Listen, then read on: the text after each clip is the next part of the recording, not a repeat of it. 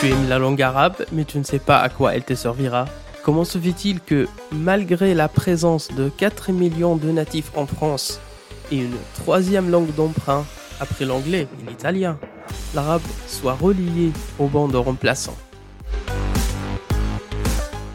Comment se fait-il qu'il ne soit enseigné qu'à seulement 3% des élèves du secondaire et que le nombre d'enseignants est en chute libre depuis 30 ans?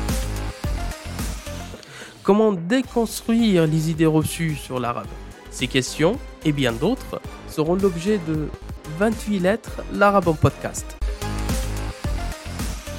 Dans cette parenthèse hebdomadaire, nous faisons un pas de côté pour te démontrer l'idée suivante.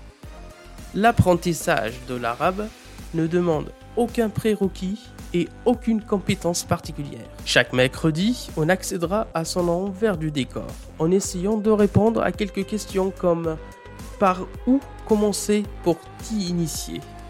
Comment concilier ta formation linguistique et ton travail ou ta vie familiale? Que mettre en place pour mieux la pratiquer? Certes, pas de méthode miracle, mais plutôt un partage de savoir et d'expérience.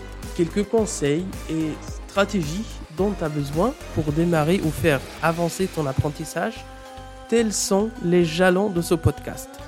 Car, et contrairement à ce que l'on pense, les perspectives professionnelles qui s'offrent aux arabophones ne cessent d'augmenter ces dernières années. Autre point, le brassage entre arabe français qui est beaucoup plus ancien et complexe. Un croisement qui dépasse largement les emprunts souvent à usage et connotation péjoratif.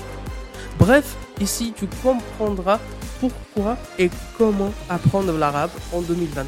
Qui je suis? Ahmad, ancien prof d'arabe, lassé de la manière d'enseigner les langues en France.